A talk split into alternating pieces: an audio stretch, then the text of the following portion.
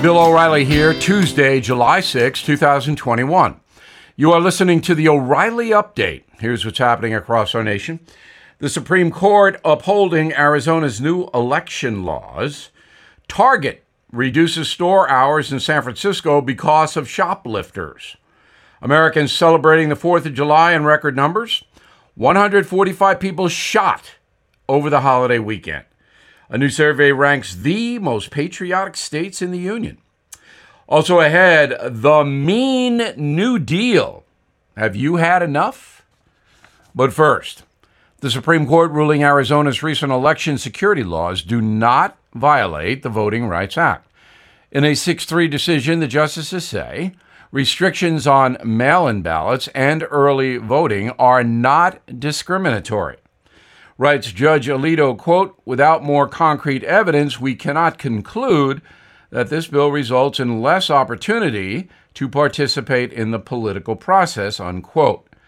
Of course, the progressive left believes any rules about casting ballots are racist. National retailer Target closing all of its San Francisco department stores at 6 p.m. to reduce theft and shoplifting.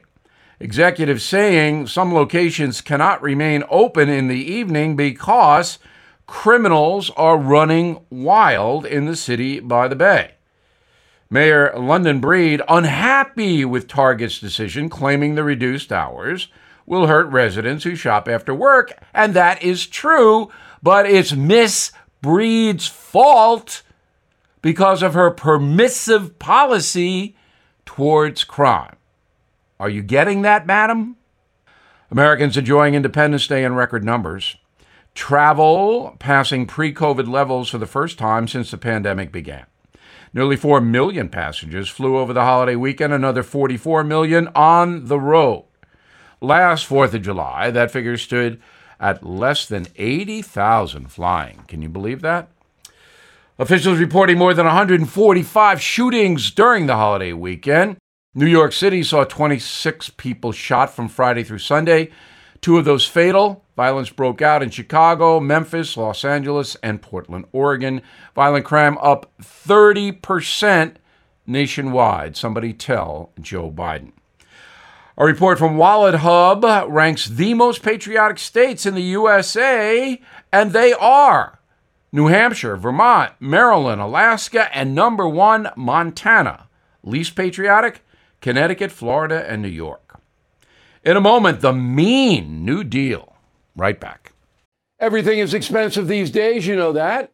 The government is printing trillions of dollars and consumer prices higher than ever. If the government continues its printing and spending, the dollar could continue its free fall and lose its coveted role as the world reserve currency. Let's hope that doesn't happen. But there are a few things you can do right now. American Hartford Gold can show you how to protect your money, your retirement, your hard earned savings against inflation by helping you diversify a portion of your portfolio into physical gold and silver. Start with a short phone call, and they can have physical gold and silver delivered right to your door or put inside your 401k or IRA. So please call or text them right now.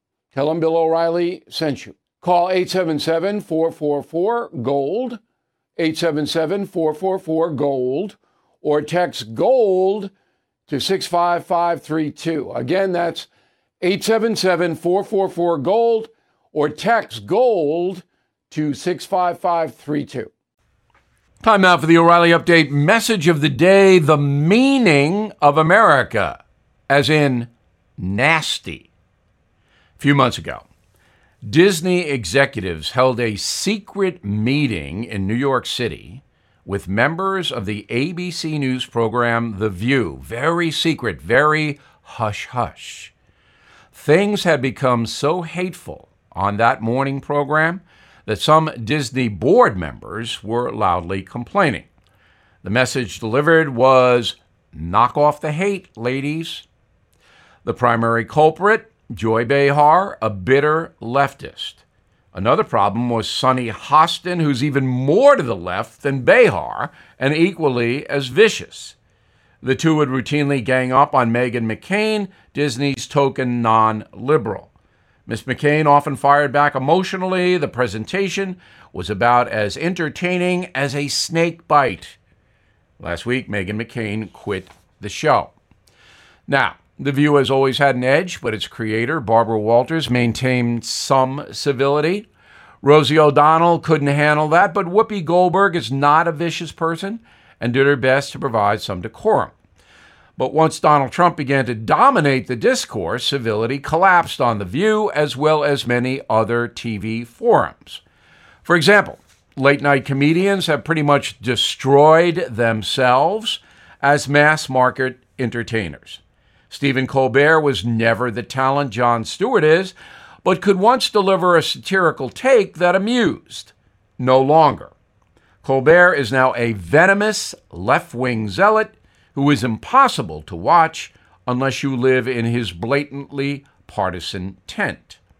Same thing with the snarky leftist Seth Meyers, a man desperately in need of a funny reboot.